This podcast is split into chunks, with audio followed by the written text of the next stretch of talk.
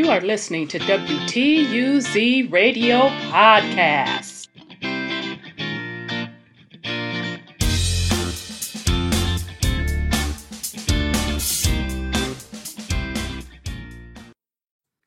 Welcome to WTUZ Radio Podcast. I am your host, Rhonda. And today's topic uh, is very, very interesting.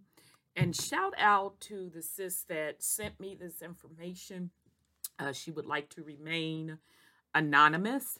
Uh, very, very interesting topic. I had never heard of this before. Uh, so historians say this is a theory. So I don't know for sure. I dug up a couple things. We're going to run through it and we're going to see uh, how it rolls from there. But I did want to bring this to the family's attention because as we dig deeper into the connections on heritage, so either our personal heritage journey that we are taking, as well as the heritage journey on these dynasties, empires, um, and rulers, we're seeing a lot of interconnections. So, this particular podcast is about the very first queen of Scotland being an Egyptian. Okay. So it sparked my interest because as we are going through the uh, series, the Black Nobility and uh, the Black Nobility bloodlines and rulers, we have uh, traced back McAlpine, also known as McAlpine, as the first leader of Scotland and England and his bloodline tying back to Africa. So, of course, when I saw this information, it sparked my interest as well. So, we're going to start out with this article from the website The Scotsman, and it's saying the Pharaoh's daughter, who was the mother of all Scots. Walter Bower wrote his compendium of Scottish history, Scotichronicon, in the 1440s, the sweeping Latin text aimed to set down the history of the Scottish people from the earliest times, and by so doing to show what race of people we were. He references chronicle from ancient texts and oral history. What he recorded was astonishing. According to Bower, the Scottish people were not an amalgam of Picts, Scots, and other European people, but were in fact Egyptians who could trace their ancestry directly back to the Pharaoh's daughter and her husband, a Greek king. The queen's name was Scota from where comes the name Scotland. The Greek king was Gaethiel, Gaethilois, hence Gaelic, and their son was known as Hyber, which gives us Hibernia. All right, so all of you Scots, all of you Scots, don't know if you've heard this myth because at this point they're calling it a myth before. So let's continue. Nor was, am I missing something?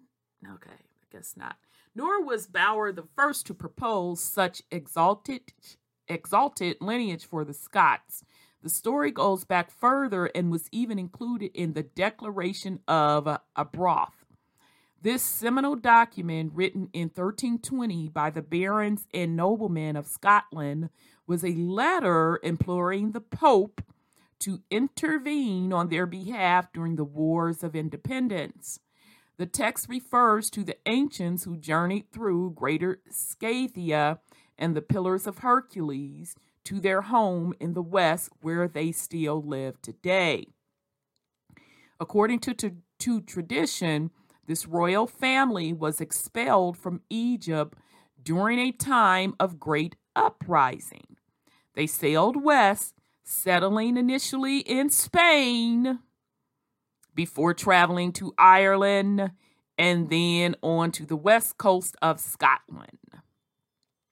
The same race of people eventually battled and triumphed over the Picts to become the Scots, the people who united this country. Okay, so as we were going through uh, the bloodlines of the black nobility, um, we discovered through um, McAlpine the the original name is McAlpin, how they integrated with the pits. Okay, so I had no choice but to assume the pits were um, indigenous to the land or they came to the land earlier than McAlpine's crew and uh, settled. Okay, but let let's continue. So this this is interesting that they're saying this same race of people eventually battled and triumphed over the Picts to become the Scots, the people who united this country. Few historians have taken the story to be anything more than a verbose uh, bit of Middle e- Middle Ages origins story spinning created by a nation who needed to prove that they were of ancient stock. Most political entities in medieval times try and trace their origin race back into biblical times, says Steve Boardman, lecturer in Scottish history at Edinburgh University. It was a way of asserting the natural existence of the kingdom of the Scots. But now, a new book, and this is what we're going to get into. We're going to get into this book. Um, Scota, Egyptian Queen of the Scots by Ralph Ellis, claims to prove that this origin myth was no made up story, but the actual recording of an Egyptian exodus that did, that did indeed conclude in Scotland. In tracing the sources that could have influenced the declaration of Bowers' uh, Scotta Chronicon, he finds that the main British reference was likely to be the 18th century historian Nennius, but it is in tracing Nennius' sources that Ellis thinks he found the answers. He believes that the originator of the Scota uh, Gathelios story was an ancient text, the history of Egypt written in 300 BC by an Egypt oh Egyptope Greek historian called Manetho. Ellis writes the possibility that Manetho was the original author of Scota and Gaithilos story is interesting because it gives the whole story much greater credence. Having traced the original source, which was, if not contemporaneous, at least reasonably informed, Ellis believes that we can begin to put flesh on bones of the story Okay, so I'm not going to go into the rest of this because we can actually get into the book. Um, I just wanted to give you the highlights from this article as an introduction. So this is from the website The Scotsman, the Pharaoh's daughter who was the mother of all Scots. So, okay. So this is the title of the book, Scota, Egyptian Queen of the Scots by Ralph Ellis. All right, so let me get to my highlights. Uh, because I had to jump around in here. Oh, wait a minute. Before I do that, I do want to read y'all the opening. Okay, I do want to at least do that. Do do do do do do do do do da. Mm-hmm, mm-hmm, mm-hmm. Uh, let's see, is this the one? What I wanted. All right, the Scottish Chronicles. Long, long ago in a faraway land, it is recorded that a prince and a princess were enthroned among the great pomp and ceremony as king and queen of their people. But fate was not looking kindly upon them or the assembled throng of courtiers and officials who supported them, because many of these people would shortly be forced to flee their homes in search of less turbulent lands beyond the Great Sea. The political turmoil that surrounded this marriage and its theological implications took nearly four years to fester and ulcerate. Finally, there was a popular uprising of some kind that forced the abdication of the king and queen, but the revolution was peaceful enough that they were allowed to depart with the majority of their administration and followers. Hundreds of people were forced to take to the sea in small, precarious vessels and boldly set off towards the setting sun and great uncertainty. This was an era in which many of these waters were completely uncharted, but since returning to their homes would mean instant death, they sailed on regardless of the dangers. Eventually, after many trials and tribulations, the royal couple and their small flotilla discovered a new land which seemed to hold great promise. Like the pilgrim fathers in a much later age, these, Im- I'm going to say immigrants, uh, set about creating a new nation, a new Jerusalem, far away from the political and religious strife of their former homeland in Egypt. The prince and princess in the Scottish Chronicles were called Gaithilos and Scota. And it is from these appellations that the Gaelic and Scottish people are reputed to have been named. And while this harmony in terminology may seem a little convenient and possibly even contrive, it should be pointed out that this connection was not derived from modern age romanticism, nor was it from a Victorian fairy tale. In fact, the Chronicle of Gaithelios and Scotia was recorded in the instructions on the pleading of Baldred Bisset.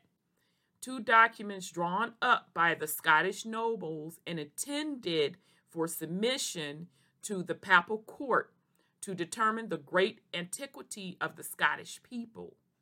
A small element of this history was then appended to the more famous Declaration of Arbroath, a document that was drawn up on the 6th of April, 1320 AD, possibly by Abbot Bernard de Linton.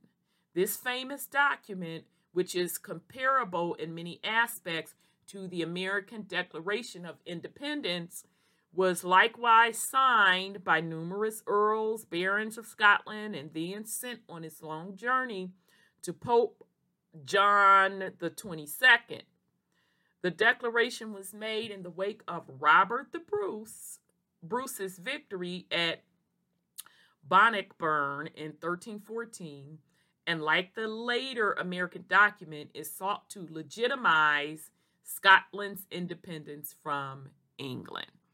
All right, so um, I'm just going to, because I have to, uh, you know, skip around, fam. All right, so as many as half a dozen different, half a dozen different sources are cited in book one of the Scotichronicon, which all follow a similar storyline about the origins and faith of the royal couple, Gaithilos and Scota. So, yes, incredible as it may seem, it has been seriously suggested by the ancient chronicles that both Ireland and Scotland were first settled by the descendants of an Egyptian pharaoh his queen, and their various courtiers and followers. The author has already written four books on revisionary Egyptology and has already come to the conclusion that much of the biblical history and many of the biblical characters were actually based upon Egyptian history and personality. All right, so those of you that uh, have been rolling with me for quite some time, you know that um, we got heavily into the Sumerian text, which predates the Bible. So, which which predates the Egyptian dynasty. The Bible is based on the Sumerian text. So, yes, they are correct that even Egyptian history is based on um, the Bible. Okay, so Jesus being Horus, and you could just go down the list. Okay, so in agreement with them on that. All right, oops, let me go back. All right, but since the royal families of Europe were founded by the descendants of biblical families and bloodlines, it seems entirely plausible that European history was linked to the Egyptian history in some respects. So I totally agree with this and that's what fascinated me about this was the fact that uh, from the religion to the way the government is structured, the way societies are set up, the way their politics are set up, are all linked back to these ancient civilizations described in the Sumerian text, which is the oldest, uh, Egyptian text, and the Bible. All of that is carried forward, all of those particular systems are carried forward in the European system, right? Which ultimately went around the world. Okay, so I'm in agreement with that. Okay, plus the fact that we have um, other things to back that up at a minimum. We know that uh, the early uh, European rulers of England and Scotland were uh, out of Africa. Okay, so this is the Scotichronicon. Uh, just to give you just a little bit of insight of uh, what this really is, in case you want to do some research outside of this. Scotichronicon is a vast work set out in 16 books it was nominally written by Walter Bower, an Augustinian abbot of Inchcolm Monastery in about 1430. Although it was largely his work, he drew extensively on John of Fordun's earlier chronicles of 1360 and quoted extensively from a host of other vulnerable uh, venerable historians and chroniclers, as was mentioned in the introduction. On this vast work, only book one, which y'all I can't find book one.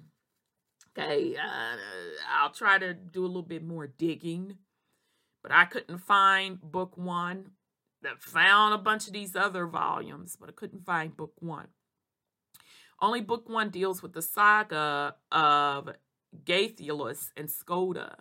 And so the entire chronicle of their and their descendants' exploits are set out in about 80 or so pages. Okay, so I'm going to keep looking for this book one. And if I find it, I will most certainly do a follow up on it because I'm interesting. I like to go directly to the source to see what's up.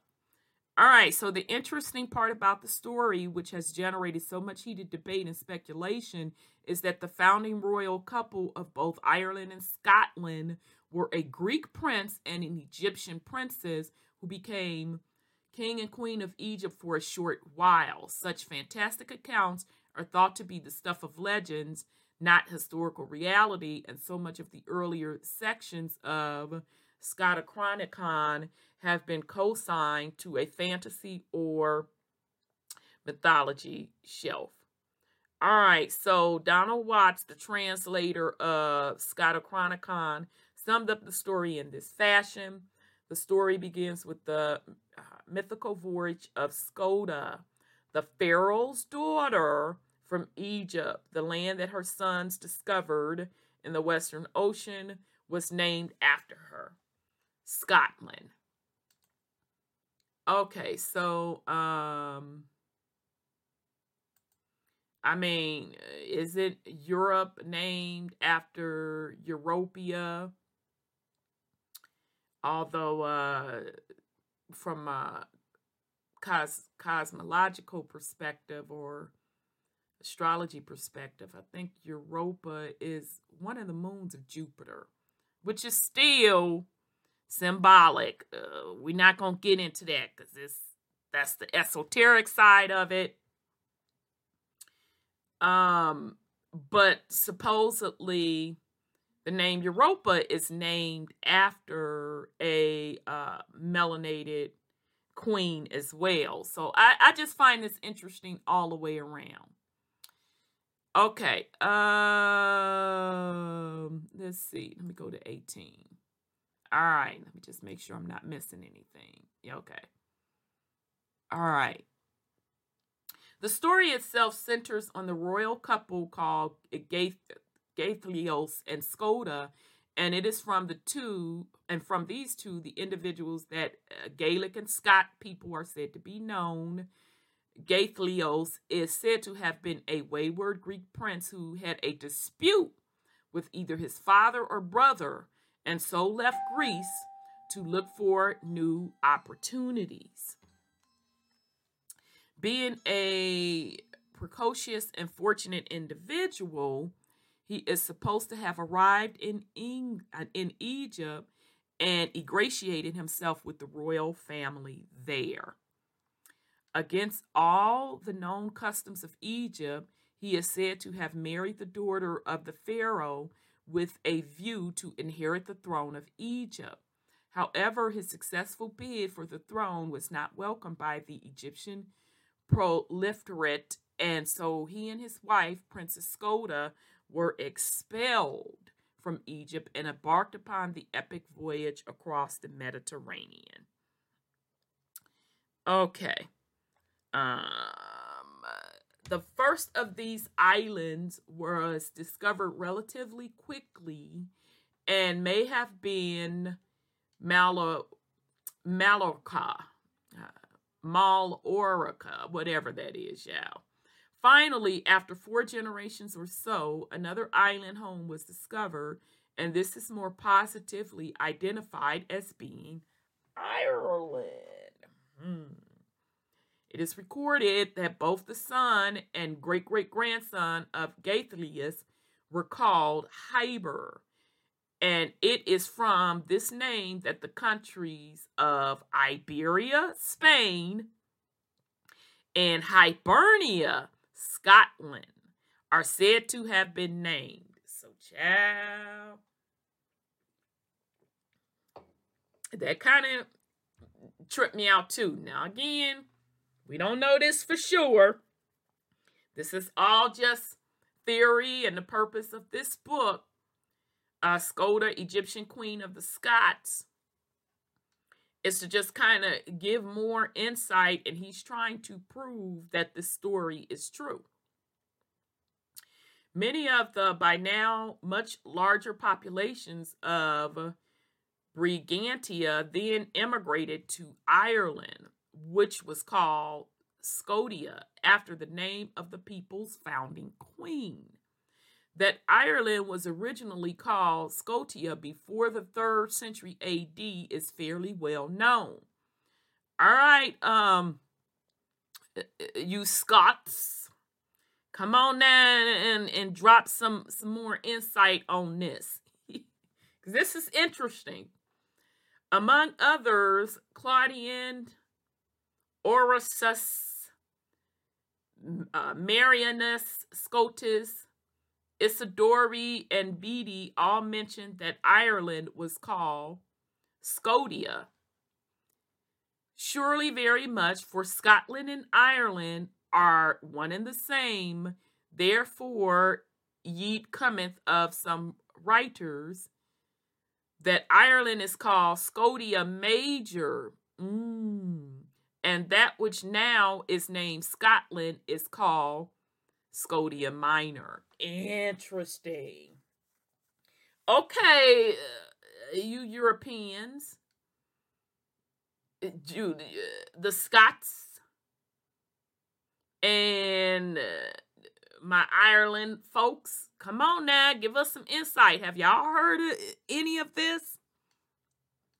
The name Scota, like the par- parallel name Hyber, obviously had a habit of moving on to new lands as the people moved to new pastures. And so it is not so surprising that when the Scots settled in Canada, they called their new homeland. Child, let me go and take a sip of my seltzer water on this. What they call it? Nova Scotia or New Scotia. Child. So now let's just read again what they say it used to be called. That Ireland is called Scotia Major, and that which is now is named Scotland is called Scotia Minor. And so, what was part of Canada? you know, that's really the Americas. What was that renamed when they came over here? Nova Scotia or New Scotia? Child. I mean, these folks, they love to name stuff after their homelands and their family names. Uh, you remember uh, New York, which is still named after York over in England, but remember it was New Amsterdam first. Okay, I'm talking about when the Europeans came over. So, child. So let me see. I put a note here. All right. I said this also correlates to the many Irish Scotland and British names across the Americas today, and including Spaniard names, most notably in South America and the Caribbean. Yep. So, folks, when they are um, setting up these colonies, they're renaming stuff. Okay. All right. The people stayed many generations in Ireland, and it is possible that their primary necropolis or burial grounds was either at the megalithic site at Newgrange or the sacred site of Tara. I thought that was interesting that you all have a sacred site called Tara, both of which resides on the ri- river Boyne, uh, Boyne, or I don't know if that's Boney or Boyne, to the north of Dublin. After many generations, probably in the 6th century BC, the Picts came to Ireland from an unknown location. All right, so we're going to get into that. But let's look at this map because I, I, I want my European fam, I I, I want y'all. Dang, y'all was hoping I could blow this map up. Don't want it, dap nap it. I can't blow it up. All right, so the map demonstrates that Ireland, Ireland was called Scotia. Ciao. This is really, really interesting. Okay, so sorry I can't blow this up, fam. but uh, if you could see my cursor, there you have it. There's um, Ireland called Scotia.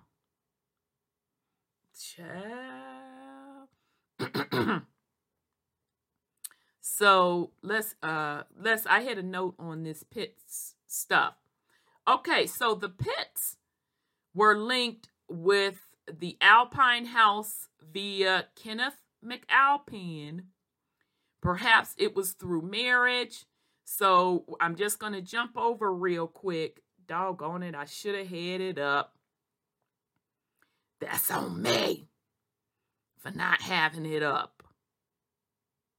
So hold on a second. Let me uh I just put that uh Civil War picture up. Uh y'all actually can't see that. All right. Well, let me try to find uh let me pull up my source. Uh, I thought I had it. I forgot to pull it up rather. Okay, so we're going to pull that up. Just a second here. I want to pull up my book. I'm going to have to bear with me here. It is I want to pull this up for you. Okay, we're getting there. Okay, I can bring it back on the screen for you. Okay, where is it at? Display.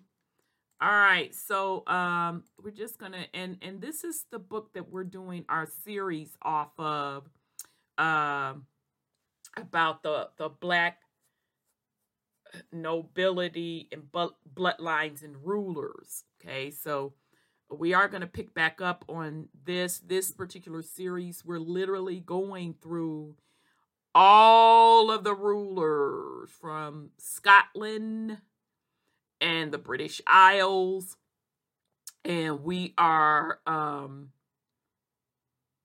going through like the houses and all of that jazz. Okay, so uh, again, this is why this particular information intrigued me. Okay, because they're talking about the Picts in here. Okay, so let's go back to the House of Alpine or Alpine. So it's saying Fergus Moore, Negro, Kenneth McAlpine, Donald Mack, Alpine, Constantine. So it's going through all of these names. The following rulers of Scotland, regardless of their blood connection with Kenneth MacAlpin, politically selected other dynasty titles. Okay, so it's going through all of these houses. I think somebody in the comment section was asking about the different houses and um I think the question was when the white rulership came into play. Okay, so all of these different houses, this, this, this, this, and the third. So, um, the forefather of Kenneth McAlpine, and it's uh, just so y'all know, I discovered McAlpine was pretty much a variation exists today called McAlpine. And that's why I keep making the mistake of saying McAlpine because I'm more familiar with McAlpine than McAlpine. Right, so the forefather of Kenneth McAlpine and all his descendants was Ferguson Moore, the Negro Black or Niger, who was the first king of Scotland. Now, this is interesting because they talking about up in the Greek uh, Wessaface and Geneva Bibles. The African Ethiopian is identified as a Moor. Okay, so they're going through all of the variations of what Moor mean, but basically meaning a melanated, heavily melanated, aka black person. The Scottish, British, Moorish King James made a comment to his wife Anne that his lineage sprung from Fergus race in the great gallery of the place of Holyrood, Holyrood House in Edinburgh, there exist 89 portraits of the Scottish king from Fergus More, Negro, to Charles II, the Black Boy. Okay. So I'm just bringing up to the fam. Either way you cut it, the rulership, the original rulership of Scotland, England, and Ireland were heavily melanated, aka black, aka black. Okay. So this particular work, they're linking them back to um Ethiopia. Okay, uh, what we're on now, they're uh, leaking it back to uh the princess back to Egypt. All right, so let's uh go on. So this is the first time the Picts came into play. The Christian converted Moorish Pict, Pictish Kenneth MacAlpine, who was also called Niger Val Dub, because remember, dub means black. Uh, so you know that Dublin means black land. So Niger Val Dub was the first king of Scott Scottish Alpine dynasty. Okay.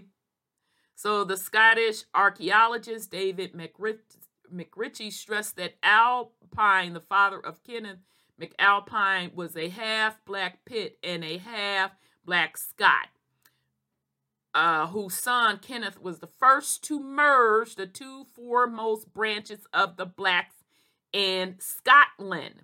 Okay, so with the question of the Picts, let me jump back over here.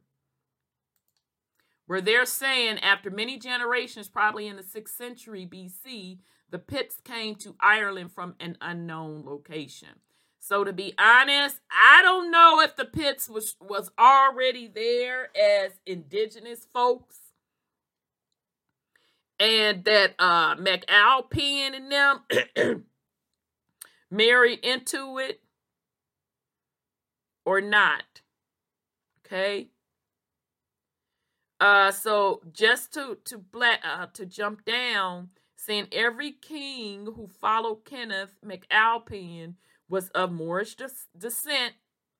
MacAlpine's descendant, Kenneth Dub, Niger Duff or Duffy, and all his successors were called the Sons of the Black, the four most popular African Moorish kings to rule Scotland were Kenneth MacAlpine, Niger Val Dub, Kenneth the Niger, Macbeth, and King James, King James Stewart. Okay. All right. So I just wanted to refresh the fam's mem memory that uh, this, what they're calling a myth of the original queen of Scotland being from Egypt, which is slash Africa, because you know some people like to forget conveniently like to forget that Egypt is in what they're calling now Africa. It, it, it still baffles me. Uh, but it's not far fetched for me because of the fact that we know this McAlpine lineage was from Africa. Okay. All right. So the chronicles indicate that the Scotian people were not impressed with these unwelcome, but possibly, uh, see, I, I can't make this up, y'all. Let me sip on this water. Now, the chronicles indicate, and I'm going to try, y'all, I'm going to try to find that first one that the Scotian people were not impressed with these unwelcome but possibly related mm-hmm. newcomers to their shores, and that the Basque had come with no or too few women.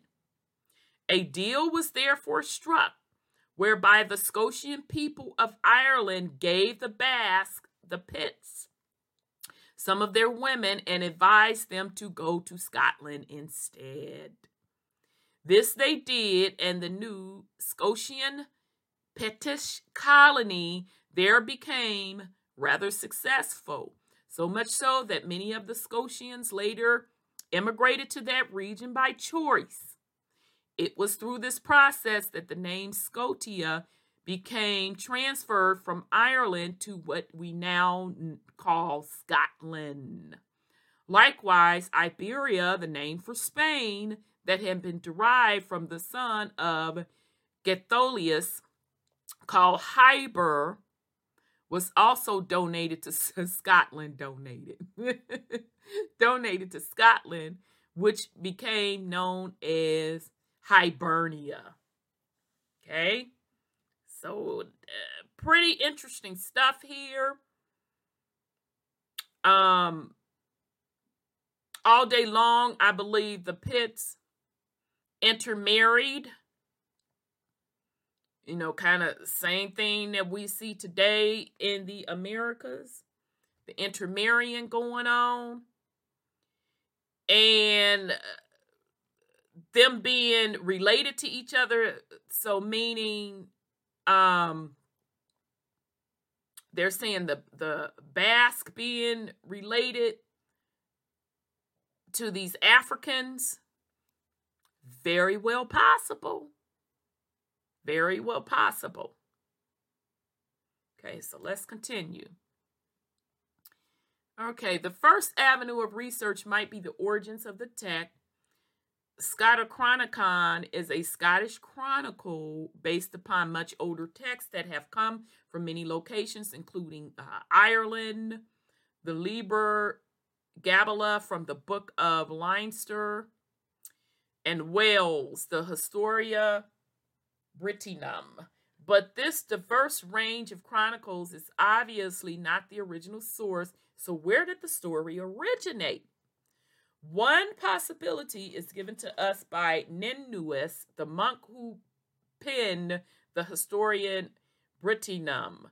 He indicated that he used Roman and ecclesiastical uh, documents to compose his history of Britain, and this seems likely as some of his work appears to be taken from the World Chronicle by Bishop Eusebius.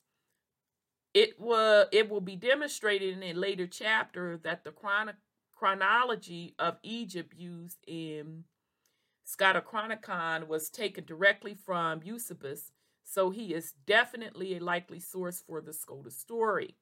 But as ever, Eusebius was only quoting others, and it would appear that some of his inspiration was taken from Euhemerus, a Greek historian who wrote a physiological romance called Sacred Scripture.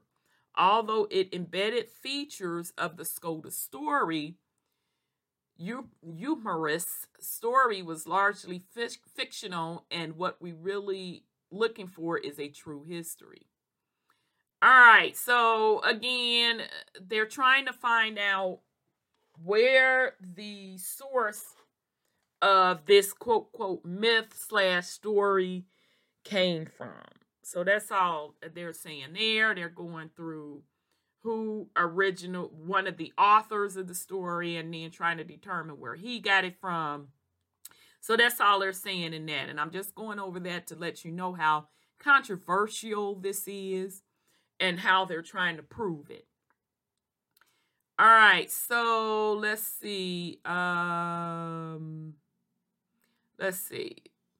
All right, so trying to see how far back. Even aspects that are generally unknown today, let alone in Cole and Drafty Monastery in the 15th century Scotland, can be shown to be correct. Take, for instance, the general history of Egypt. This is described as the kingdom of Egypt, the name of which was ori- originally Etheria, is the most ancient of all kingdoms except for the kingdom of Scythia. All right. Egypt is indeed a very ancient kingdom, as we all know, but that is not the interesting element here. The fascinating aspect of this quote is the unusual name that was given to Egypt, Ethria. Surprisingly enough, Egypt was indeed known as Ethria, and the true spelling of the name in the Egyptian was actually Arturi. Uh, I'm sorry, Arturti or Eturti. All right, so it's just saying the name relates to the water and the flooding of the Nile. Um, so, but let's get to it. In addition, Geoffrey Keating, the vulnerable historian of Ireland, indicates that his name that this name for Egypt was reduced down to the name Aria in later generations and used for the oh child, that's why I highlighted this child. I had forgot. Used for the name of the of the island, Ireland. Child. So let me just jump back here. Uh, so they basically saying going by Egypt's original name, Ethria, and it was actually Arturti or Etur T, and that was uh, reduced down because y'all know how things uh, over the centuries or whatever, either stuff gets renamed or it's the, the enunciation starts to get pronounced differently. Okay, I mean, heck, we see that today. Uh, you all at Rock with Me know you know, my country language, I botch up a word in a minute. but anyhow, they were saying it was reduced down to area or area in later generations and used for the I the islands of Ireland. So it's saying it is from the area that the modern name of Erie was derived. Thus, the current name for Ireland is actually a corruption of an original name of Egypt. Interestingly, Keating states that this was also the original name for Crete, and we shall be looking at some. Yeah, yeah, yeah, yeah, yeah. What? All right, so I have already demonstrated that the Judaism was based upon the creed and culture of the Amarna regime of Pharaoh Akhenaten, and that many of the Old Testament verses have been copied verbatim from ancient Egyptian texts, including large segments of Genesis, Exodus, Psalms, Proverbs, Song of Solomon, and the Lord's Prayer. And I'm just going to throw in if that was copied directly out of the Sumerian text. because you can literally line it up word for word. Only difference is the Sumerian text, instead of saying the Lord this, the God that, it gives you actual names. But here we go. We tend to think of our present culture as being a mix of Celtic, Roman, and Anglo Saxon societies that have been heavily influenced by a later blanket of Judaism, Christianity. However, had early Celtic culture been founded upon Egyptian principles, Amarna principles, we would hardly notice the difference. I'm seconding that with you, author, because the Amarna culture of Pharaoh Akhenaten is our Judeo Christian culture. Whether this was derived directly from Egypt or via indirect transmission route of Israel and Rome. Uh, like I've been saying, and I'm going to keep being consistent based on research. Again, religion, politics, and how to structure the society no- norms comes from these ancient civilization civilizations. Okay so if you want to put egypt in there fine but uh the Sumer civilizations that's where this stuff stems from okay all right, so I, let me go back. I don't know where I jumped to. What page is this? Uh, 24. All right, so where am I at? 24. Okay, so why is this not doing it? If I had a mark, I don't know why it's doing this. Okay, I'm just going to read this right quick. I don't know what happened to my highlights. Maybe I forgot to highlight. This brings us back to the nub of this investigation. For if Princess Scota was the daughter of a pharaoh, then evidence for her existence should be available should be available in the relatively well recorded history of Egypt. Some of the previous research and speculations into her origins has casually identified her as a daughter of Pharaoh Akhenaten of the Amarna dynasty, but not shown any convincing reason why this should be so. In contrast, this chapter will not only positively identify the pharaoh and his daughter, Princess Scota, but also positively identify her husband, Prince Gaithelios, in historical records. This will represent a fundamental turning point in the Irish Scot history, not simply because it will be shown that both Scota and Gaithelios are relatively well known, but also because their discovery turns fiction into fact. The ancient history of these land and peoples, as detailed in the Great Chronicle of Chronicon, has long been sidelined and dismissed as being unreliable mythology. However, if we are to show that the names used in these ancient chronicles equate with the known history of Egypt, then these chronicles must be closer to real life than fable.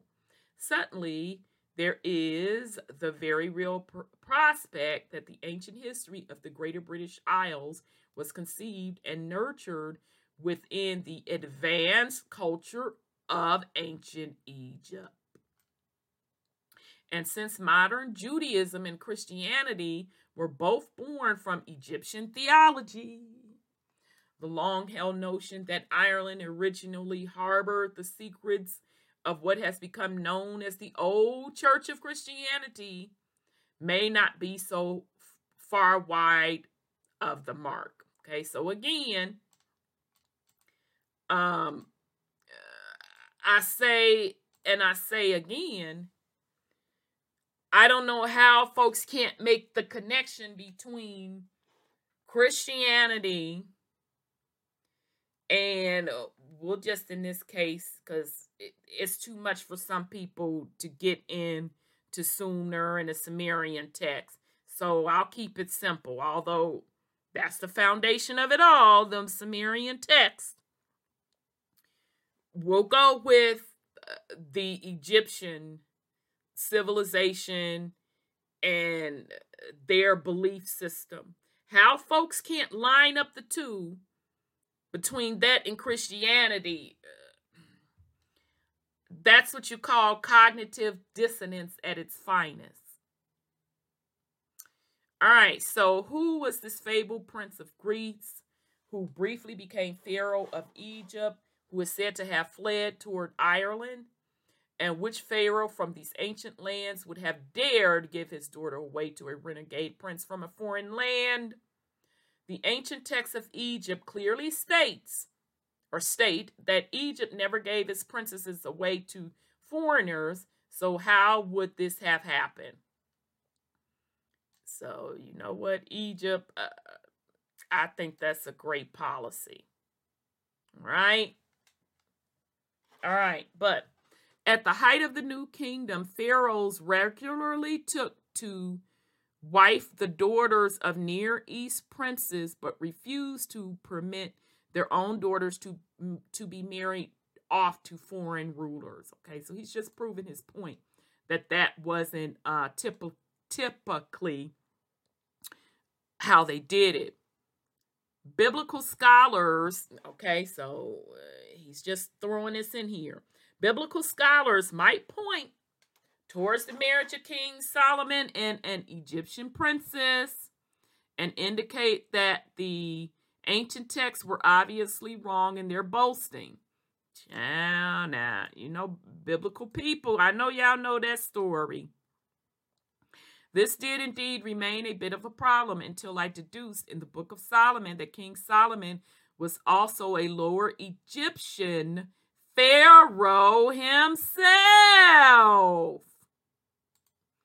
In other words, the princess in the biblical accounts had not been given away to a foreigner at all, as King Solomon was resident in Tanis in the uh, or Tanis in the Nile Delta. But if Egyptian princesses were never given to foreign princes, then the Scota Chronicle story is already looking suspect unless we can reinterpret it in some manner.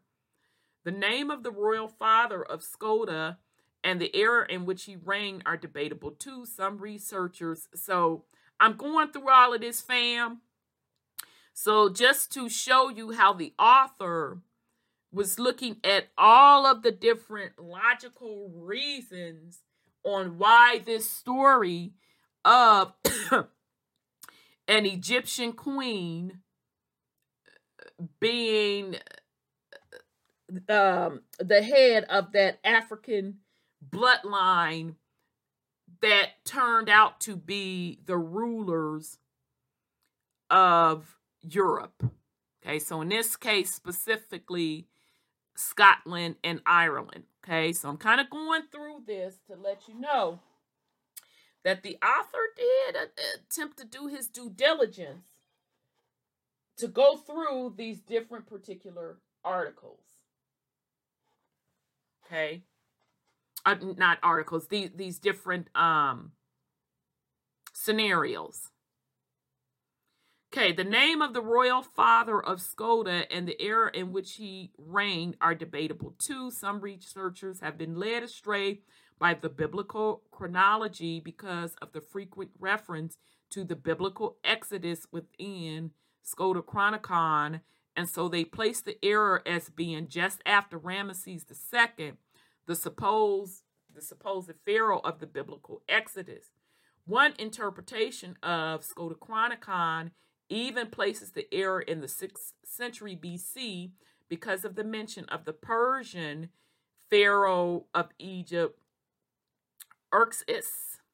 Even the translator of Scotichronicon, Donald Watts, is slightly confused he placed the father of Scota in the Armana era, which is correct, but he could not deduce exactly which pharaoh he should be.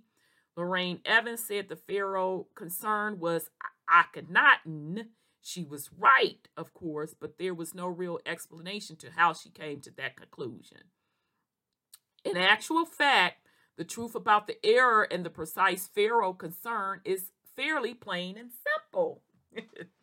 The pharaonic uh, chronology is given in Book 1, Chapter 10 of Walter Bower's Scotichronicon. I'm telling y'all, I need to find this find this um, book.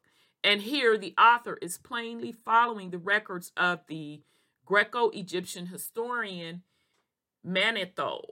If we list the two chronicles together, readers will clearly see the comparison. Okay, so this is how Bower laid it out. This is how um, Manetho laid it out. Okay, so you can see how he's doing the different names. Amorous in the Bower, and then Amosis in the Manetho. So you see how it's just spelled slightly different uh, Shebron, Shebron, um, Ammophis, Ammophis. Okay, so I'm not going to go through all of this, but you can see how they line up pretty closely on these particular pharaohs. Okay.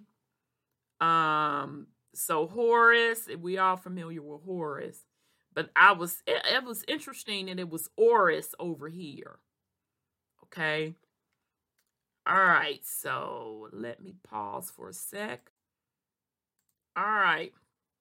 So those are the different pharaohs. Okay, so again, he's just giving you the version of where um Bower, who remember he's the author of this um Chronicon, which is giving the information, is the origin of this information of uh, an Egyptian queen of Scotland and Ireland. Okay, she was the first uh, Egyptian queen of Scotland and Ireland, and actually Scotland is named after her. Okay, so um, so Bower, uh, they're saying uh, that they believe he got his information from um, Manetho, okay, which I'm assuming had to be an earlier um, author. All right. Okay, did he list Ramesses down there? Okay, I'm just trying to be nosy. All right. All right, so again, this just pointing out that it, it demonstrates that Bower had copied Manetho's work with him in his monastery. Okay.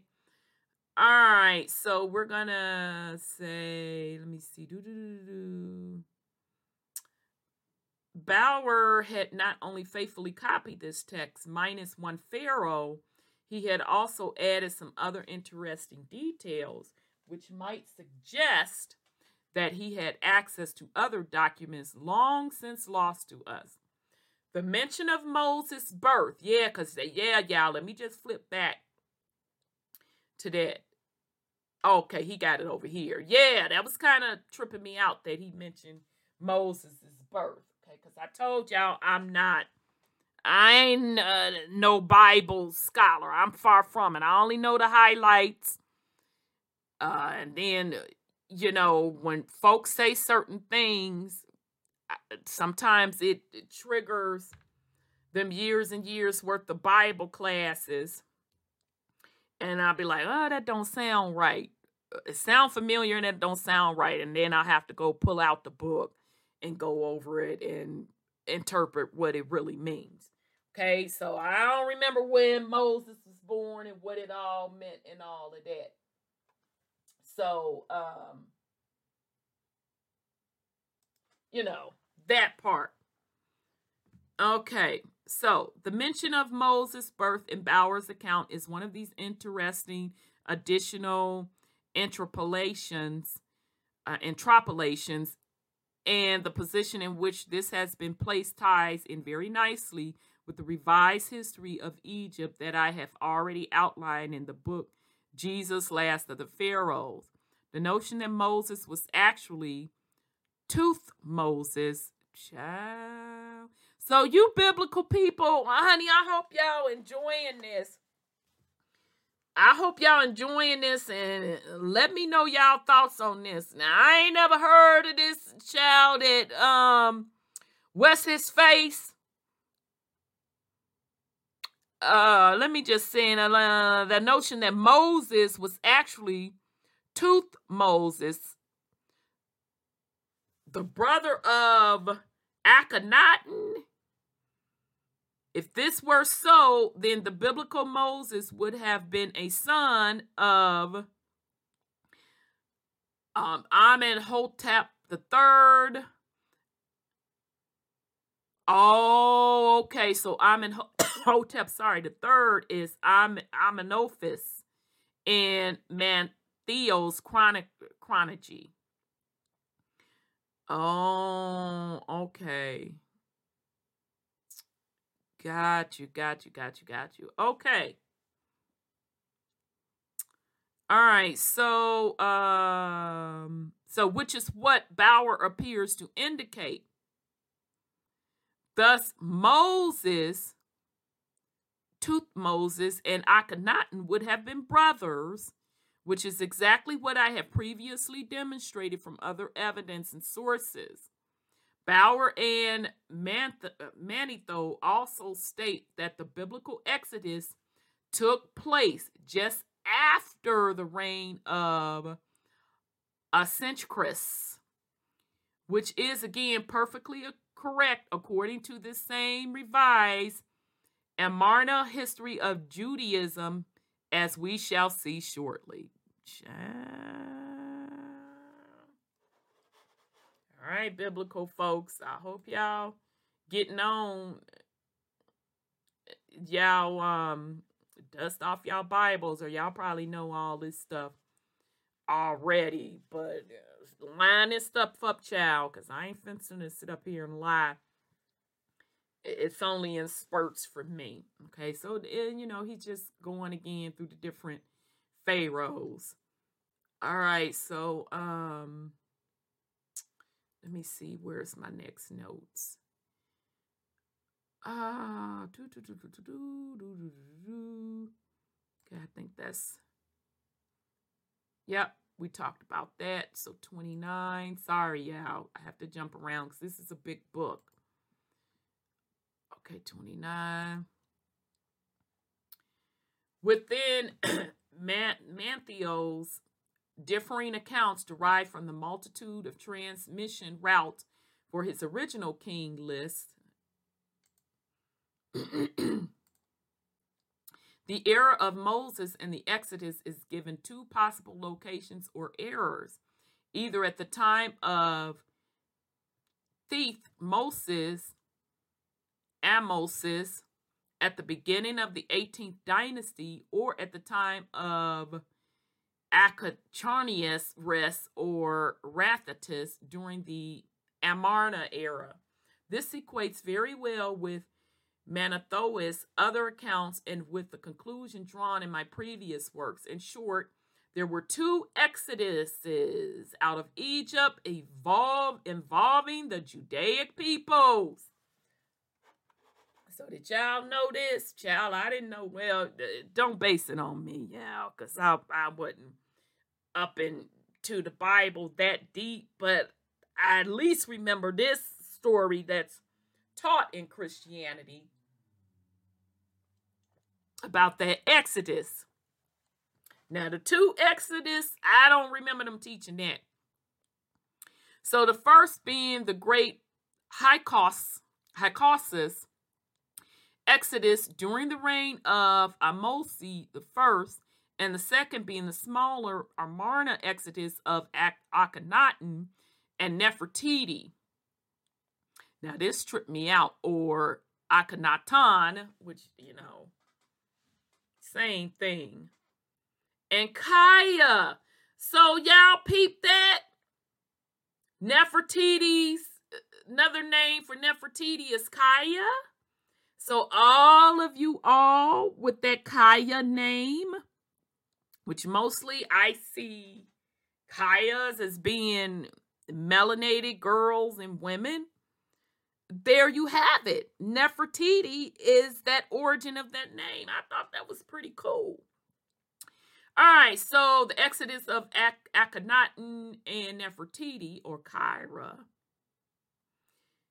at the end of the Amarna era. And so, although the translators of Manetho are confused by this apparent duplication of the ex- Exodus, the differing accounts are perfectly correct. All right, so I did want to put that in here. Okay, thus it would appear to be abundantly clear that the Pharaoh uh, Akacharis Rathitus, the father princess Scota, was actually Akhenaten. And so we now, so we have narrowed the era of the Scota Exodus down considerably for we now know where and approximately when the princess was born and we may even know a great deal about her life and her disappearance from Egypt. All right, y'all. So, finally, it should be noted that all of the Amarna pharaohs, including Smenkhkare, uh, this is, I'm guessing, King Tut, Tut rather, Tutankhamun and Ai, only Akhenaten had children during his reign. Now that makes sense to me. And so the Pharaoh from this era could be the father of Scota is again Akhenaten. Here, then, we appear to have a definitive resolution to, to the question of which Pharaoh fathered Princess Scota. Whatever the level of truth and fact that resides within the rest of the Scotichronicon story, it is fairly certain that the Pharaoh it speaks of is a real historical character. He was the Pharaoh Akhenaten, and just as the Scottish tale implies, he presided over a pretty unstable regime. However, the Scota story happens to take place during a period of unprecedented social turmoil within Egypt, an era during which even a mighty Pharaoh, Akhenaten himself, may have been forced into exile. However, would Bower, Fordun, or any other previous chroniclers who have handled this history have known that it was entirely possible that an Egyptian princess may well have escaped from the crumbling Amarna regime of Akhenaten by boat? If the discovery of Akhenaten being the father of Scota greatly strengthens the chronicle's story, then which Akhenaten's six daughters could have been called Scota? Hmm. All right, so let's see, page 36. All right, come on. Where's my next highlight? Oh, okay, it was just the next page. All right. Okay, I did that. All right, 36, 37. All right, so let's talk about her name. Sorry, yeah, I'm jumping around. like many a prince or princess before and after, Scota became known for her deeds rather than her birth name. So, Gaetholus gathered together all his followers and left Egypt with his wife Scota because he was afraid to return to the region from which he had come, Greece. Because of the old feuds, he directed his course westward. Okay, so uh, that's coming from one of the sources, one of the eight ancient sources talking about uh, and Scota. Thus, the heroine princess became known as Scoti, or when we're using Sean Connery's accent, Shoki, a name which refers to the boat of the setting sun, the boat on which the sun god rode towards the western horizon. A more fitting name for this queen would be hard to find. This reasoning is similar to the name given in mythology. Now, this was interesting, y'all. This is interesting. I put this in here because, you know, I just want to spark some folks thinking on the analogies he's giving. All right. So, this is one of the analogies he's going to give with um, Princess Scota's name you know, how she became Princess Scota and if that's really her. All right, so this reasoning is similar to the name given in the mythology to Mary Magdalene. She too was exiled from her homeland, and she too is reputed to have sailed westwards from the eastern Mediterranean towards France in a boat with no oars or crew. So, in the legends that describe this journey, the Magdalene is called Mari Stella or Sea Star. Okay, so that makes sense. So he's basically saying that um, just like Scota, Princess Scota became known, Princess Scota, which was that name Scota was more likely based on um, the boat on which the sun god, god rode.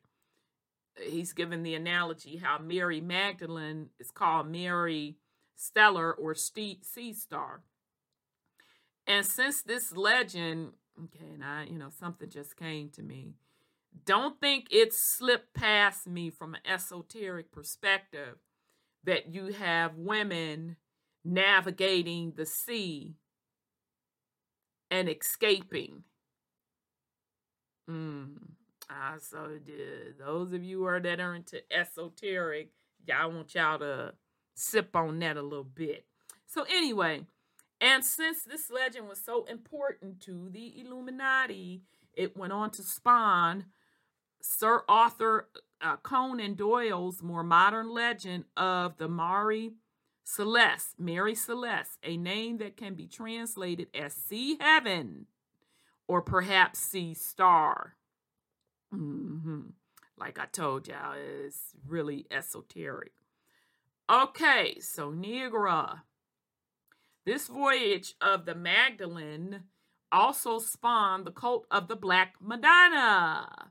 It is said that several of the New Testament Marys, including Mary Magdalene, were on this voyage to the Provence in France or France. Whether Mary the Virgin was on this small boat or not, she was later portrayed as being black, both in France and across the wider continent. Some enterprising minorities have jumped upon this mention of blackness, as they often do, and argued that Mary was of an African phenotype, which is plain and simply nonsense born of desperation. Okay, so bear with the author here. Bear with them. Bear with them. That respected authors like Lynn Picknett should follow their lead just goes to show how far this political correctness has spread. There are even some overzealous types who inhabited archaeological discussion sites on the web and tried to convince all and sundry that the beautiful bust of Nefertiti demonstrate that she was a negress. So such a strategy again smacks of desperation. Okay, so we already know what time that is. Uh, you know, ain't nothing black, but yet every time they dig, it's black. So even this broad that's saying Mary Magdalene wasn't black, now you're gonna say Nefertiti wasn't black, uh, although she came out of Africa. So you can't have it both ways. You can't say that melanated people all come from Africa, but yet you want to exclude Egypt. Oh, okay then. All right. So he's saying, of course, most of the recent historians, this is my notes. Of course, most recent historians would say the idea of Mary being black, hence Jesus being black, is crazy, but yet they came from where?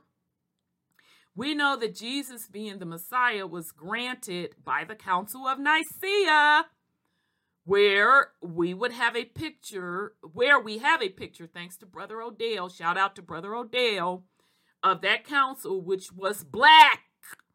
So, would it not make sense that Jesus was black and hence his mother? All right, so let's look at this pic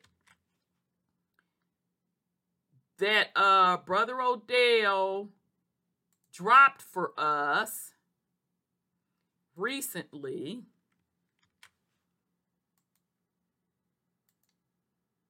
What? Just come on, just drop this. Also, now I'm pissed. Ah, let me pause it. I'm pissed because I literally have the link and uh, YouTube's acting crazy. So hold on, fam.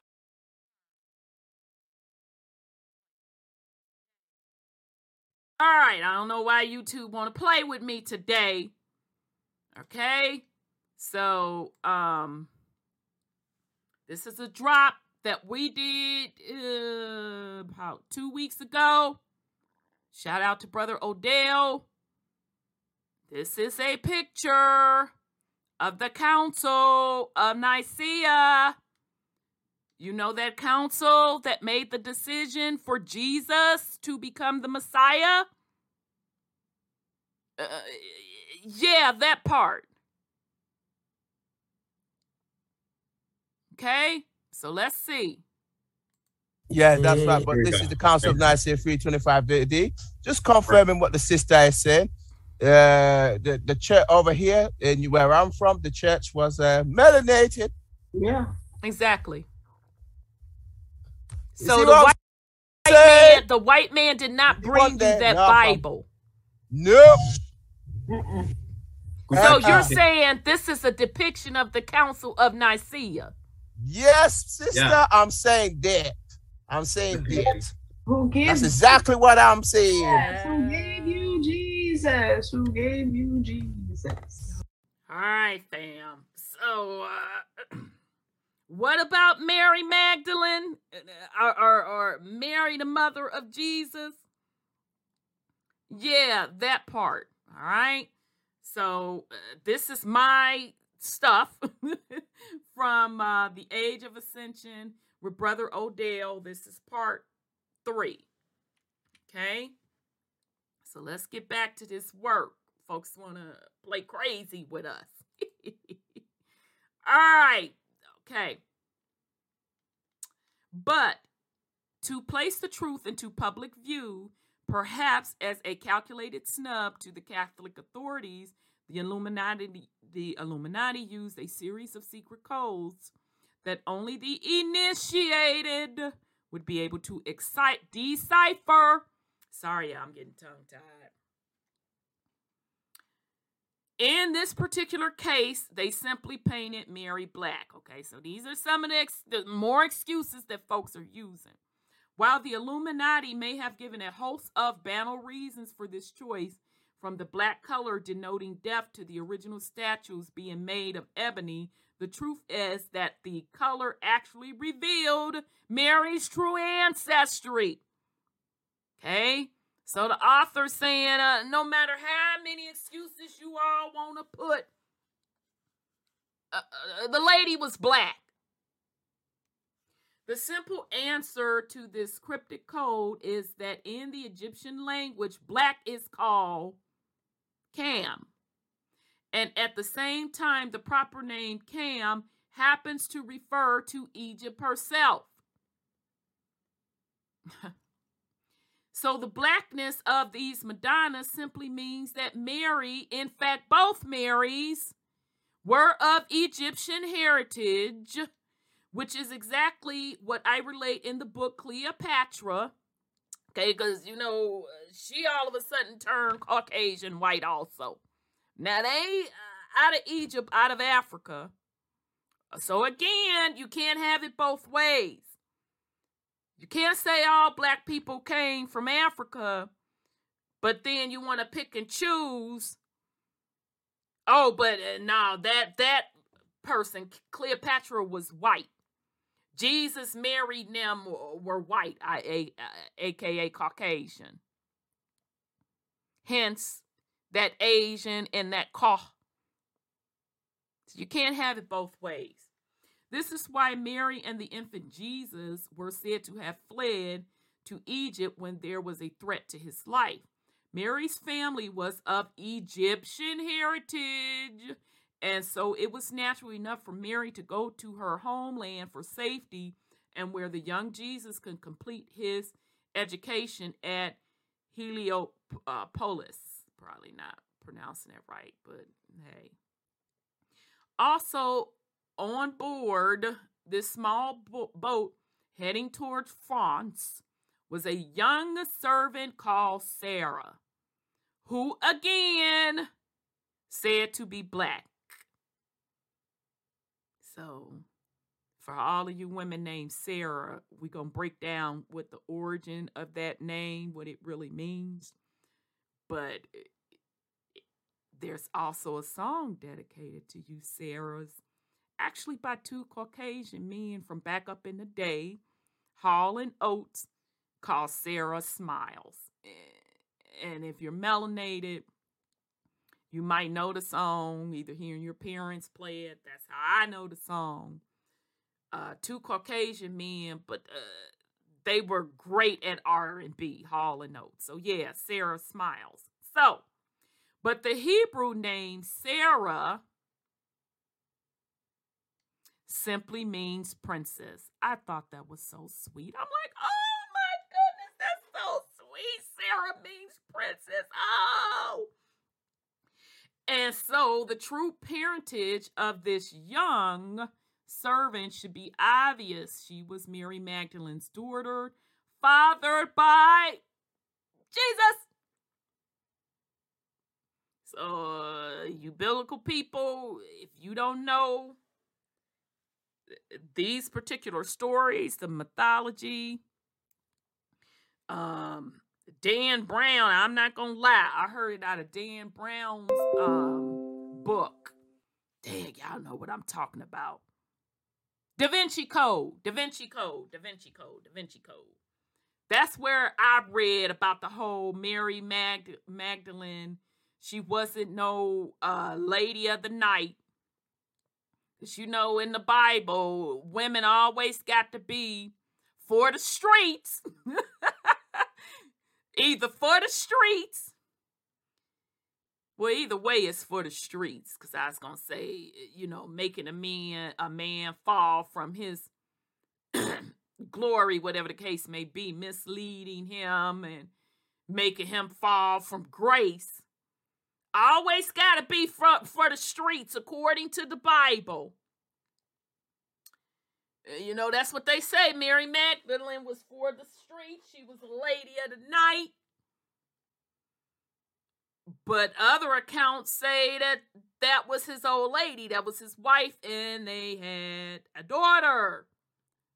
This young Sarah or princess is especially venerated by the gypsy community at Saint Maries de la Mer in Provence, France, where the small boat is supposed to have come ashore.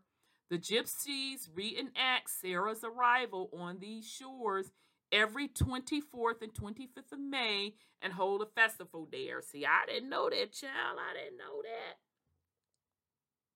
I didn't know that. So if y'all haven't read the Da Vinci Code, or just go watch the movie. I forgot y'all, they done made a movie out of it. Uh, I read the book because the book became really, really popular. Um, Dan Brown goes into all of this about uh, Mary Magdalene and Jesus, and it it was pretty good. He did a very, very good job with it. It's a lot of symbolism in the movie and, and in the book. But anyway, I didn't know they hold a festival every year. This again demonstrates the possible link between the story of Egypt as the name for the gypsies themselves is also supposed to have been derived from the name Egypt. See, I didn't even know that. But gypsies, Egypt, mm, yeah, pretty close, pretty close, pretty close. All right, so let's get on to Gaithilos. Using these different sources, a consistent picture begins to emerge about the turbulent times and royal marriage that occurred at about the time of biblical Exodus. In the time of Moses, there was a certain king of one of the kingdoms of Greece called Neolus. He had a son who was good looking but mentally unstable, Gaithlios by name. Since he had not been permitted to hold any position of power in the kingdom, he was provoked to anger, and with the support of a large number of friends, he inflicted many disasters on his father's kingdom.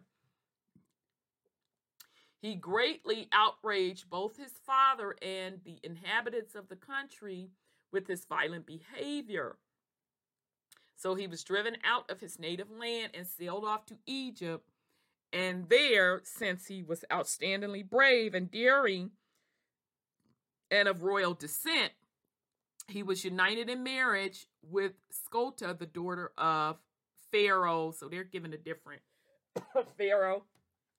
But again, he the author is just pointing out another account of Gaithias, who was uh, the husband of um, Queen Scota, who it is said that Scotland got its name from. Okay, so he's just giving another account of Gaithias' uh, existence and the fact that he was exiled from his homeland. Uh, just giving another account. All right.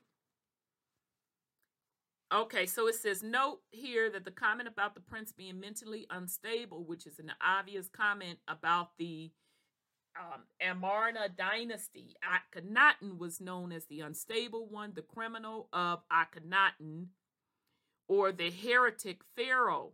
But while this mental instability was a particularly comment about Akhenaten himself, from the Theban Amun priesthood point of view, it is likely that it also applied to the Amarna dynasty. Okay, I mean that's that's reasonable. And in particular to any of the administration and royal family who publicly supported the god Aten. Professor Watt, the translator of Scotichronicon, sees this royal instability as being an unusual feature of the text. He says this It is curious that Gaithlius' early life is portrayed in such hostile terms, which have no parallel in the Irish tradition. Another account in Bower's story says that Gaithlius married his Egyptian princess before he exiled to Egypt. Yet another indicates that Gaithlius and his army were assisting pharaohs to Adnasi. Y'all, I had to highlight this for y'all again. Yet another indicates that the Gaithlius and his army were assisting Pharaoh to eject the Israelites the Hyksos from Egypt.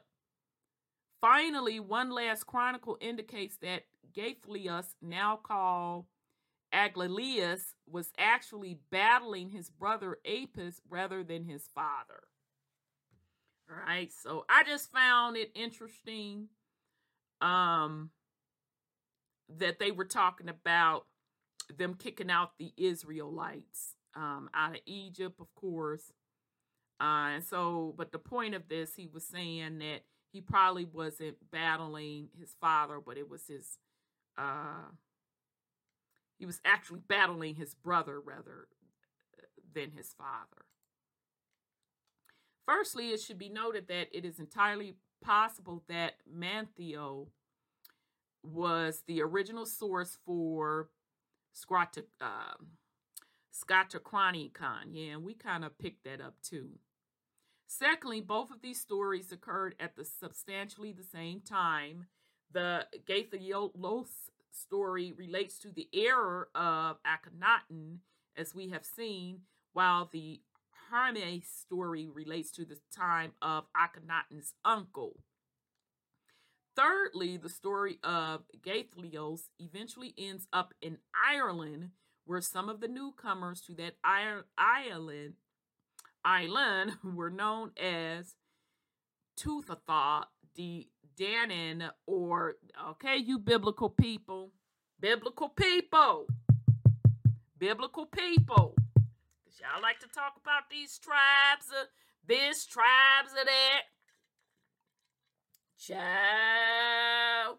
So they said that the story of Gaithlios eventually ends up in Ireland where some of the newcomers to that Ireland were known as Tuatha uh, De Danann or the tribe of Danann. If this is true, then some of the exiles who left Egypt with King Gaithlios must have been the tribe of Danann. Okay, so ain't that the tribe of Dan, y'all? I ain't trying to start nothing. All right, so I'm not gonna go through. I didn't go through all of this, but you could certainly pick up this book and go through it yourself because child he goes through caesar and all of that um he really breaks this stuff down and and correlates it to the bible um i wasn't trying to do all that for this purpose all right so I did want to get into these Phoenicians. Let's get into these Phoenicians. Unfortunately, the origin of the Phoenicians are shrouded in mystery and classical mythology merely suggest a homeland in Scythia, a modern Ukraine. Now, child, uh, like I said, I didn't learn me something new again. I didn't know that. I didn't know that, child. So that puts a new spin on this whole Ukraine stuff. Did not know that, fam. However, in complete contrast to, to this, it is a fact that the majority of Phoenician art and architecture display distinctly Egyptian influences and styles, and so a close cultural link to the exile Hyksos Israelite is a, entirely possible. So I want y'all to think about what's going on in Ukraine today. I did not know there was a connection with what is called Ukraine the Phoenicians, and the Israelites. Hmm. The most probable answer to which classical history subscribes is that the mili- military and political pressures forced these people out into the Mediterranean. But the new twist to this history is that this was not pressure from the Hittites upon the peoples of the Leviathan coast. Instead, this was a few centuries earlier. The pressure came from Upper Egypt and it was applied to the Hyksos pharaohs of Lower Egypt. The first wave of migrants would have set out from Egypt 1580 BC as Ahmose the first swept power in Lower Egypt and forced the Hyksos people out of the country and into new coastal settlements across the eastern Mediterranean. This, however, was not the only civil war in Egypt, and the religious reforms of Akhenaten in the 14th century BC destabilized Egypt in strikingly similar, uh, similar fashion. Because if I'm not mistaken, didn't Akhenaten change from uh, many worship of different e- Egyptian gods into one singular worship of a god which carries all of the faiths, the different uh, religious faiths today. All right, so once more, sections of the lower Egyptian Hyksos people and monarchy were being pushed out across the Mediterranean in a flotilla of small craft. All right. So child. So remember the um the the Hyksos uh, they're uh, Israelites. Okay. All right, I gotta go back to my thing. All right, let me see. Go back to my thing. Bear with me here, fam. All right. We talked about that. Okay. The Phoenicians, the Phoenicians, the Phoenicians, who are also known for the origins of banking. But let's continue. This new nation was, of course, the Phoenicians. Okay, so let me let me back this up. I'm gonna have to back it up to give it a little bit more content. We have looked at the Minoan Empire in some detail and wit- witnessed its eventual demise.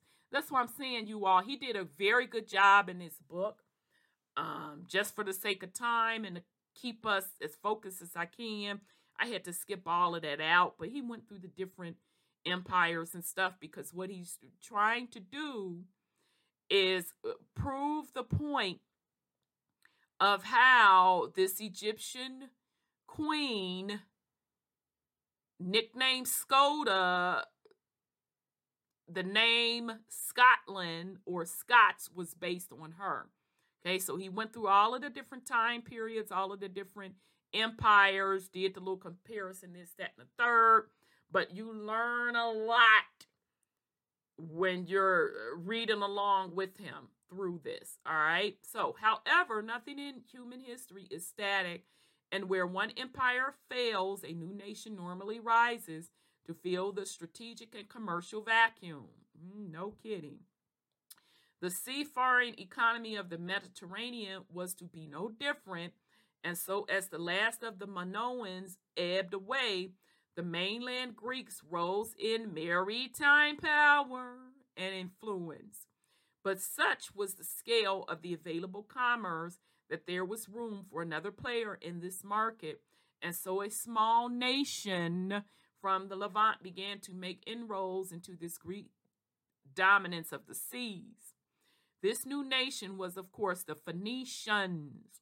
However, one researcher in the field reports that the rise of the Phoenicians may have been closely and casually linked with the demise of the Minoans. The Phoenicians and the Celts may have originated in the Indus Valley and also from the Knossos civilization of Crete. As mentioned previously, a cultural link between the uh, Myo yeah, y'all know what I'm trying to say. Minoans and Phoenicians would make a degree of sense as both were major maritime empires and the latter simply seemed to have taken over when the former declined. That the Phoenicians may have been linked to the Minoan allies, the Israelites, is implicit in their original name, as they appear to have called themselves. Ah, see that, y'all? I didn't even know that that's uh, the the Canaans, the Kenan, or the Canaanites. I didn't know that the original Canaanites was K E N A A N I, the derivative of that name. This term is traditionally said to mean merchant. Now, y'all peep that game? Child, I ain't set up and lied upon these people.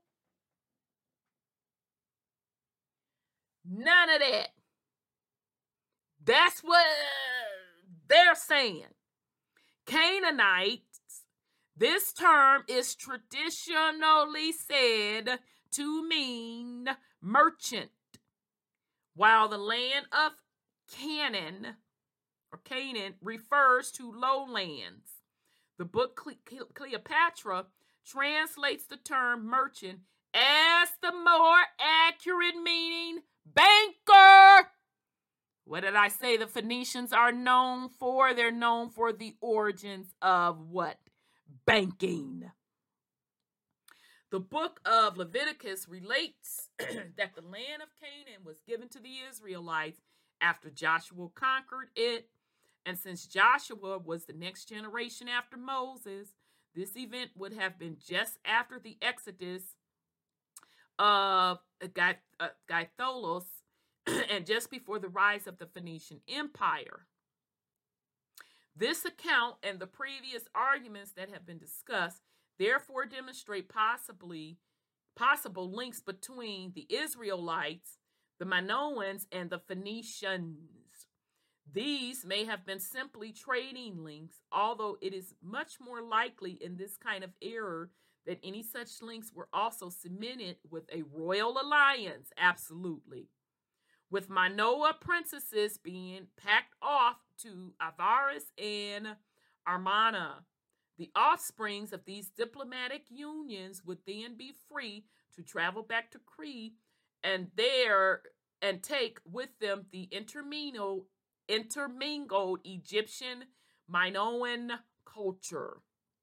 Okay, so in other words, these different nations were intermarrying. And we know this is not far fetched because uh, that's all, that's how they've been doing it. It's how they've been doing it across the planet. Okay? That's how it was done in Europe. With the Picts intermarrying with um the McAlpines them who are from Africa. Okay? In the Americas with the Europeans intermarrying with the indigenous people of the Americas, aka the Indians. What do we see happening today in Africa? aren't the Chinese in Africa? And aren't Chinese men marrying and having children with African women? That's always how it's been done. So this is not far fetched at all. Further evidence that the Phoenicians and the Minoas were closely related can be seen in the name given to the Phoenician boat, which was Kefti, or Keti, I'm sorry, Keti, Kefti. But the Egyptian name for the Minoans was Kefti. Oh, that's the same thing. And the Bible calls them Caphtor. Yeah, they was uh intermingling and, and marrying each other and all of this jazz. However, the Bible's concordance in its usual manner does confirm that all these tribes were much the same or at least very closely related. So the Caphtor, uh, the original home of the Philistines, perhaps on the southwest coast of Asia Minor, maybe in Egypt or close by, or more probably on the island of Crete, the Philistine, and inhabited uh, Philistia or Philistia, descendants of Masriam, who immigrated from Crete to the western sea coast of Canaan. Canaan, the fourth son of Ham and the uh, progeny of the Phoenicians, and of the various nation who people the sea coast of Palestine. So, in other words, y'all, they was just marrying uh, with each other. Okay? The results of these observations is that Caphtor was Crete, the Egyptians, Kufti, and the Philistines came from Crete, the Minoans came from Crete, the Canaanites were Phoenicians, the Phoenicians came from Canaan, Canaan and Philistia were neighboring countries. Both the Canaanites and the Philistines were immediate descendants of Ham, and the Philistines were the descendants of Masrium. However, in the Bible, Masrium means Egypt, and so the Philistines were descendants of Egypt. On, author. You broke that down. Thus, it would appear that the Minoans, Phoenicians, Canaanites, and Philistines were pretty much one and the same people. It has already been demonstrated that the Canaanites was substantially an Egypto Israelite nation, as has been discussed in the, in the book Solomon, that their descendants, the Phoenicians, may well have been descendants from Egyptian exiles, uh, those Hyksos Israelites is confirmed by the overtly Egyptian nature of their artwork. Time and time again, the artwork motifs of the Phoenicians are demonstrably based upon Egyptian antidotes or uh, based upon Egyptian. And I always wondered about that you know, but as I started getting deeper into studying, it made sense. Okay. And we know that when the Israelites, when they move around, they marry into cultures and uh, they blend. So they bring their customs into a new culture and they take on other cultures' customs. Okay? The excavation at Phoenician Carthage, for example, unearth the following trinkets. This material is undoubtedly Egyptian inspiration. The most common figuration themes are the child know what that is the Wadjet eye and the Ptah Pathicus. We also have the hawk Horus, Bes, and Thoth. Less frequent are certain divine beings like Isis, Man, Khonsu, Shu, Khnum of uh, Amun Ra, Sekhmet, Anubis. Okay, so I'm also noticing that that Shu, I know that carries over in the Asian culture as well. And anything with Khan in it, we know carries over to the Asian culture as well. I'm just saying, y'all. Just saying. In other words, nearly every Egyptian deity can be found within the sparse remains of the city of Carthage. Okay, and uh, do a little research. Carthage also was melanated. Uh, the earliest ancient coins and stuff had melanated people on there and literally with an afro. Even Phoenician architecture is overtly based upon Egyptian styles, with the typical Egyptian cornice at the top of the building being a favorite theme. These cornices were even adorned with multiple urae and the wing solar discs, rendering them almost indistinguishable from the Egyptian equivalent, except perhaps in the quality of their workmanship. But if the Phoenician art was based upon Egyptian style, then their language also shows great affinity to what? Hebrew. And like I said, Hebrew is a derivative of all of the languages. So you could put uh, Hebrew in there. Um, the Islamic, Ab- I'm trying to pronounce it correctly, but Islamic writings, Aramaics, Aramaic writings, all of that's based on cuneiform. Okay? So that's interesting that uh, then their language also shows great affinity to Hebrew. The affinity of Phoenicians with other languages of the first millennial millennium is considerable and seems to show a strictly parallel development, particularly as far as Hebrew is concerned. The comparison between Phoenician and Hebrew does indeed show autonomy, but above all, it shows coexistence and parallel development. Uh, again, no surprise to me. None whatsoever. All right. So, uh, let me pause and I'll be right back. All right. Okay. All right. So, we talked about the Phoenicians and how the Phoenicians' language is tied very close to Hebrew, uh, which would make sense if they were intermarrying and all of that particular jazz. Okay. So we're not going to read through this, but he's just giving you examples of the Egyptian uh, culture, uh, cultural things, and the Phoenician uh, interpretation of them. Uh, okay, and you know everybody know this wing disc. Okay, and um,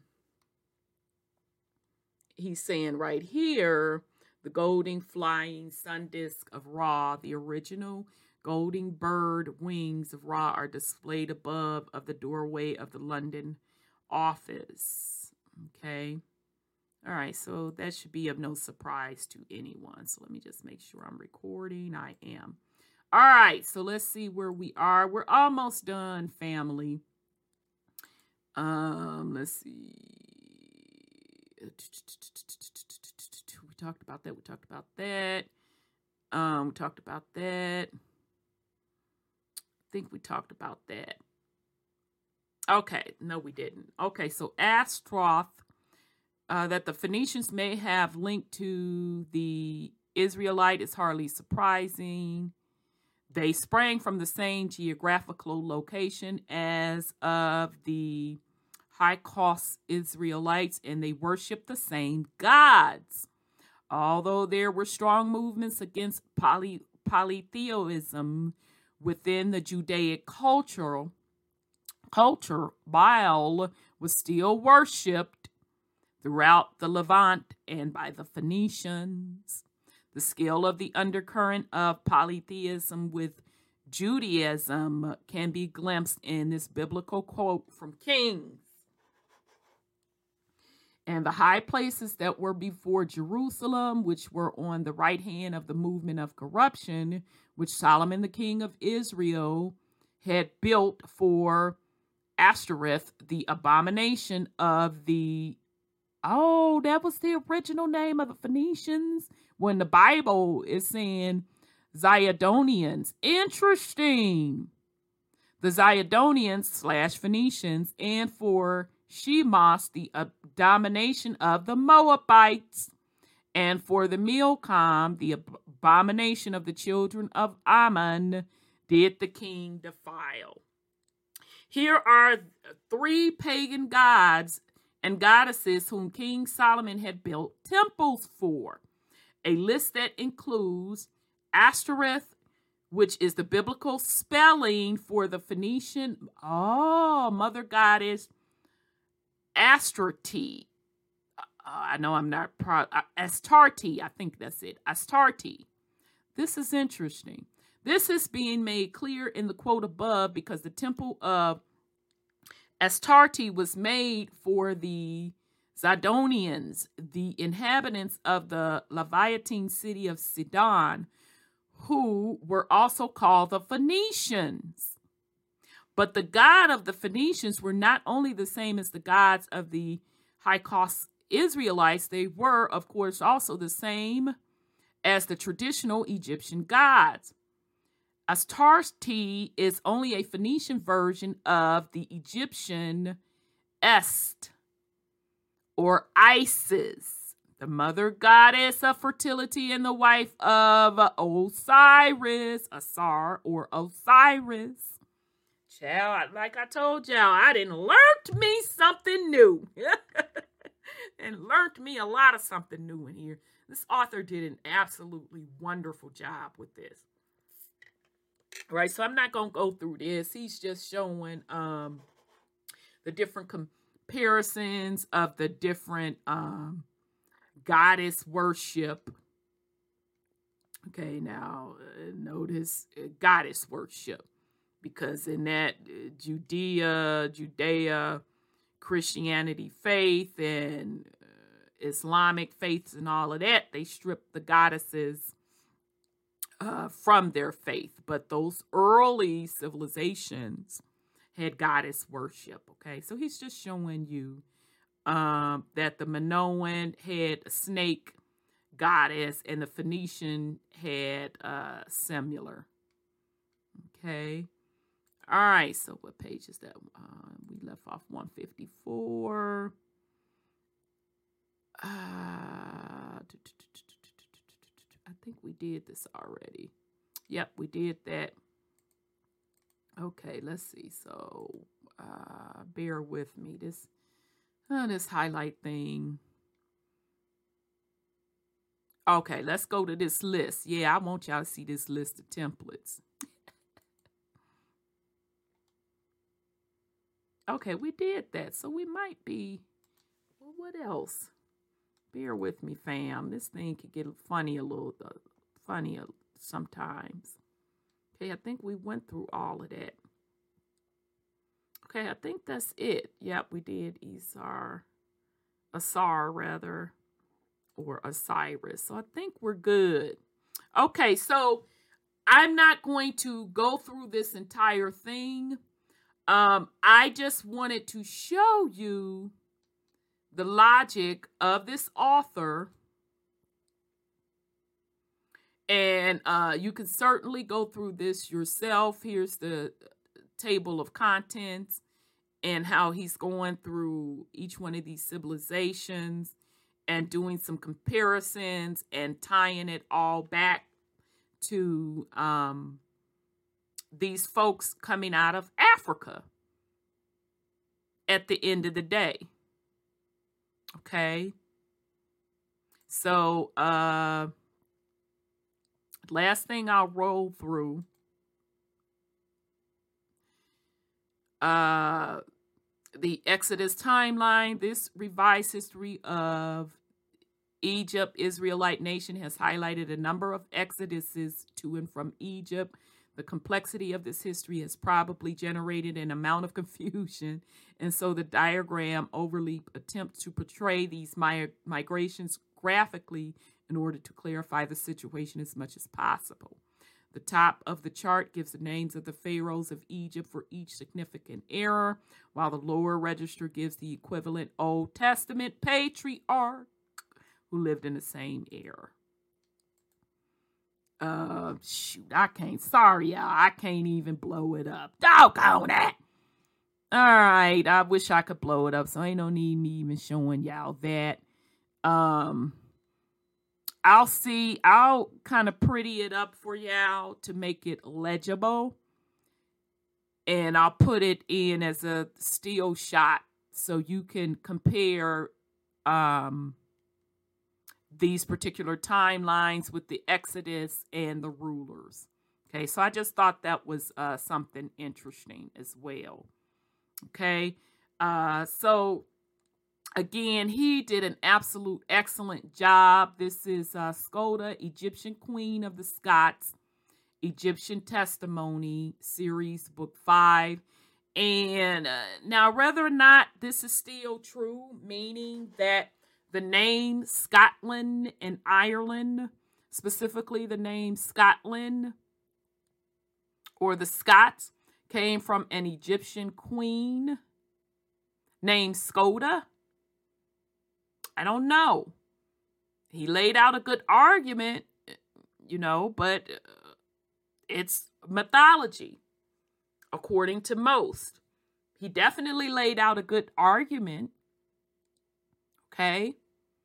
It certainly intrigued me because we do know that the original bloodline of Scotland and the British Isles uh, documented history says Kenneth MacAlpin, now known as MacAlpine, started that rulership.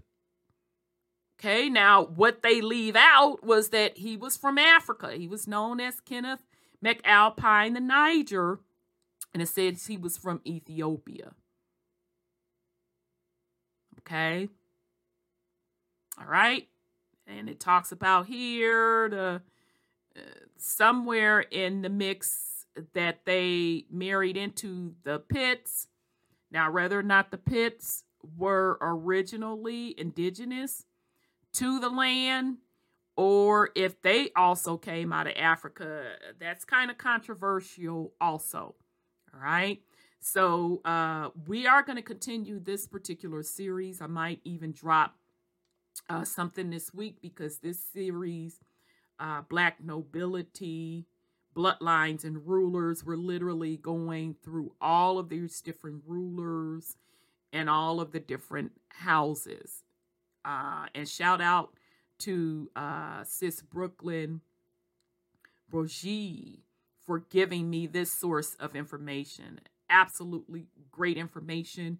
This is from the book The Negro Rulers of Scotland and the British Isles by Dr. John L. Johnson. Okay. Uh, so I just found this particular theory very, very interesting. Uh, based on what we know from um, based on what we know from Kenneth the Niger out of Ethiopia. All right. So again, this is from Scota, Egyptian Queen of Scots. Just giving you again. Uh, by Ralph Ellis. All right. So I don't know for sure, fam, if this is true. Uh, what I do know is that the bloodline of the black nobility, they came out of what is now known as Africa. And they brought with them their religious beliefs, political beliefs, and how to run societies. That we do know. Okay. And we do know that they are tied to um, the Romans. We do know that they're tied to the quote, quote, Israelites, which all of that still carries the same religious, political beliefs as well, and the way the societies are structured, which the foundation of that is from Egypt. So it's not far fetched that this story is true. Okay, about an Egyptian queen named Scota is the origin for the name Scott. All right. So you do with it what you may. Uh, shout out to the sis that sent me uh, this particular information. It, it's well, well worth exploring. If somebody else has something to put on it, um, have you all heard of this theory before? Uh, if so, what are your thoughts on it? And do you know any more insight? So uh, I hope you got something out of this. I know this one was a long one, uh, but there you have it. so if you are not subscribed to us, I highly encourage you to subscribe, like, and share this video. I wish everyone well on this Tuesday. This is Rhonda with WTUZ Radio Podcast. Peace and love, family.